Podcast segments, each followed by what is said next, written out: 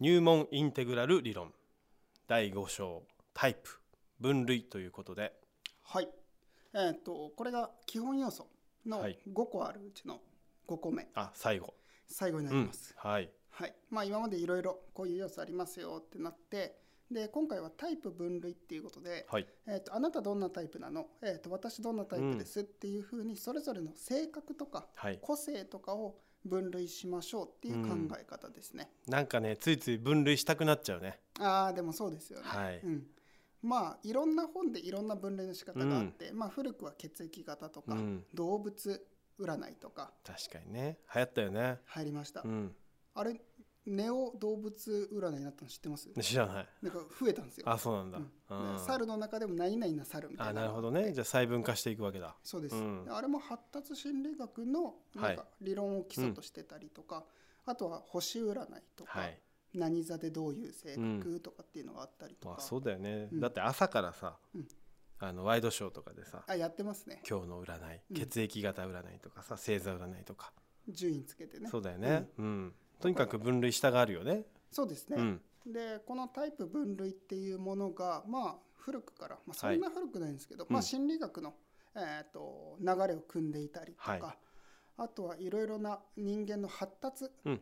の発達心理学って言われるものですね、はいさらには、うんとか個性心理学とかいろいろな心理学の派閥があって、うんで流れがあってでいその中でいろいろなものが生まれていてであの大学ではい就職試験を受ける前にうん適性検査とかいろいろなものがあったりとかあとは会社入った時にあなたの個性をそうやって分析しますっていうのがもう企業でも取り入れられてたりまあするそうだよねでうもん確かに就職した時にそもそもその分類をもとにうん配属先が決まったりとかさ、はいうん、あるもんねそういうねありますうあんります、であとはすごいでもあの、はい僕が一回ハマってあ16パーソナリティーズやったねやりましたうね、ん何だったっけえっと僕建築家か建築家、はいあ秋葉さんがね広報あ活動広報活動家かそうですそううです、ん一時流行ったよね流行りました、うんうん一時流行ったよねうんそう一回やってね大好きうんうんでああいうのをやってそうだねうんいろいろ理解したりとか、であとはこの本で書かれているのはユング心理学はいのユン類グ型論、うんはいまあ、フロイト・ユングっていう心理学の、まあ、始祖って言わそうれだる、ねうん人たちですね。でこの心理学、まあ、20世紀に生まれた新しい学問ででその中でもフロイト・ユングっていう有名な2は人が、うちのユングの方ですね。はいでこの人が、えー、と編み出した、えー、と分け方が、うん物事の認知の仕方、えー思考の仕方、はいえー物の見方うんが合理か非合理か、まあ、意識か無意識かっていうものもあるんですけど、はいうんの2種類に分けて意識の方合理の方は思考シンキング、はい考えるっていうものが、感情で、うんフィーリングで、うんえーと判断したりするっていう意識的な思考感情どっちではい判断するのかっていうのと、非合理的な感覚的に判断するかはい直感的にどっちかというとスピリチュアル的なとか、えーとまあ、直感が強いタイプって言われる、このタイプの4つのタイプに外交か内向かをかけてはい8種類を作ったんですってなるほどうん、これがユング心理学の類型論、うんうんうんなので、えー、とロジカルとか思考が強くて、うん内内向の人、はい内向きな人、うんもいれば外交的でロジカルな人、はいもいればちょっと感情が高ぶって強い人がうんうんうん内向きな人もいれば外向きな人もはいとかこの外交内交もこの心理学の発祥らしいですねなるほどうん、そうなんだねそう感覚にも直感にも外交内交ってあってそれぞれで8種類あうんうるんみたいなところなんですよね。うんなるほどうんそっかなんか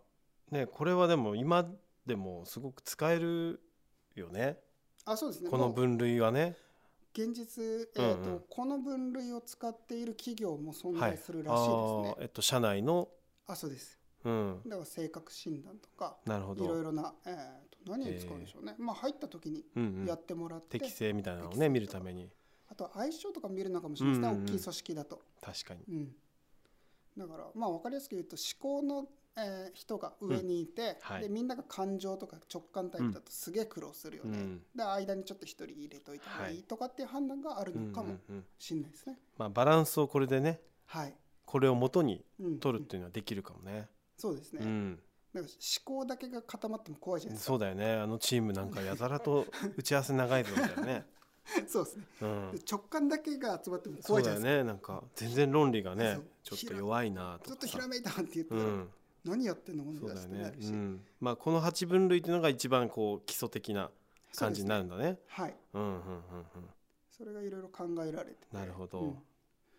確かにでも確かにこれはインテグラルだねこれをだから統合してそうです捉えていくとはいで、はいこのタイプっていうものを何に使うかっていうところで言うと、うんはいえーっとなんだろうよくやられるのが、うん例えば何座の人嫌いとか、うんうん何々型の人とは付き合えないはいみたいな言い方を相性が悪いとかねそうそうそうそう、であるじゃないですか、はいであれは、えー、と分類を、うんまあ、差別とか偏見に使っちゃってるので、はいえー、といい使い方ではないんですよね。でこの本で言われているのは、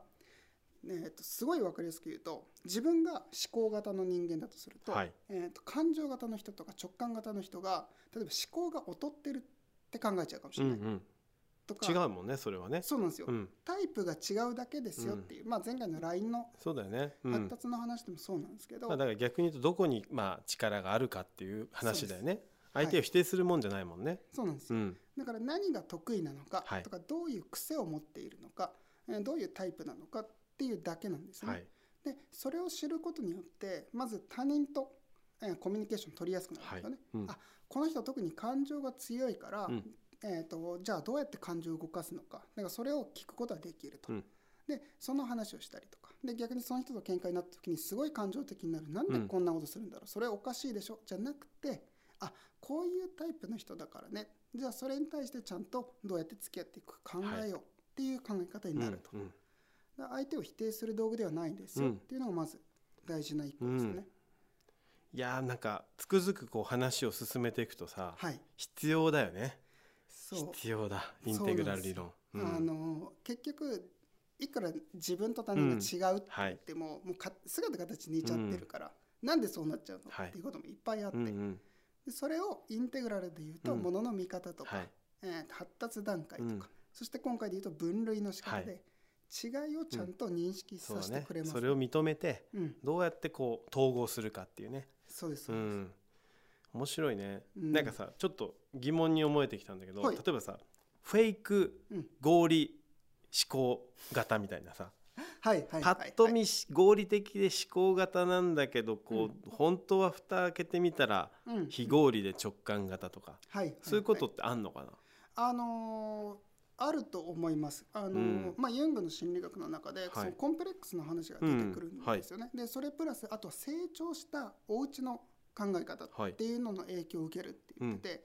例えばすっごい分かりやすく言うと、はいはい家族全員が感情だとお父さん感情お母さん感情お姉ちゃん感情で自分だけ例えば直感とか、はい言葉にするのが苦手なタイプだうとんします。はいでそうするとそれって良くないことだって教えられうると、ん自分の本来持ってる直感を抑えてしまそうっかそっかフェイク感情型になっちゃうかもしれないねそうですそうです、本当は感情の表現は苦手なのに、はいはい感情に寄り添わなきゃってなって、うんうんうんうん感情を出そう出そう出そうとして直感を抑うえ込んんうんでしまう、でも実は直感なんですよっていう人が、はえー可能性としては存在しますそうだよね、うんいやなんかちょっと自分にもこう少し身に覚えがあるようなはいはい、はい、気もする、どうどういうことですか、というのは例えば、うんなんだろうな自分もさ、うんちょお恥ずお恥ずかしい話、うんうん、すごく思考型かなって思ってた時期もあんのよ。言ってましたね そうそうそうそうそう。やっぱこう会社のさ、うんあの成長の中で、うん思考型思考タイプをね、うんやんなきゃいけない時期とかもあってさ、はうん、なんかそういうのを重ねてるとうん自分は思考型なのかななんて思ってたけど、もう最近はもう完全に感覚直感型というかさ、振り切ってねそうそうそうそうだからあ本来こっちだったのかななんて、うんうんうんうんそうだからなんかちょっと憧れで思考型になってたりとかあ、ーね、でもコンプレックスもそうだけど、うんなんか自分がこうなりたいからはいっていうのでそこをこうちょっと強めてるようなうんなんかそういううん仮の状態もあんのかもなって。ああでもあると思いますね,、うんね環境によって必要とされて、なんとかうん、苦手だけどやろうとして、克服できる人もいれば、そこにずっと違和感をそう感だじよねる人もいれ。ば、うん、うんそうだよね。なんか多分これもだからやっぱりなんかまあそこの場所にいるうんまあチームの内のバランス、それこそインテグラルでさ、う思ん、考型やんなきゃとかね、ああそうですね直。感型で入れるから、うん直感型でいたいなとかさ、うんうんうん、なんかバランス取るのかもしれないね。そうですね、うんなんかどれがいい悪いではない、うんはい何度も言いますけれども、でもなんかそういうちょっとこうトラブルっていうかさ、うんなんか意見が合わないようなことがあったら、まあそれはね統合するために相手を理解する、はいまあこの考え方ってすごい重要だよね。いやめちゃくちゃ重要ですね、でそれがあるだけでやっぱり分類があるんだ、うん他人って違うんだってあるだけで、はい自分ってどういう人間かを理解するにもうん、すごい役に立つそうだのねで、うなんかだんだんインテグラル理論ってちょっと大人の、なんつうのうんたしなみじゃないけど さ、大人になるために必要なさああでも、うんなん確かかに理論なんじゃないかなって思えてきたけどね。んどうやって成長するかもこそのう後だよ書いねてますので、あ本当、はいそれはじゃあ第2部かな。うん、うん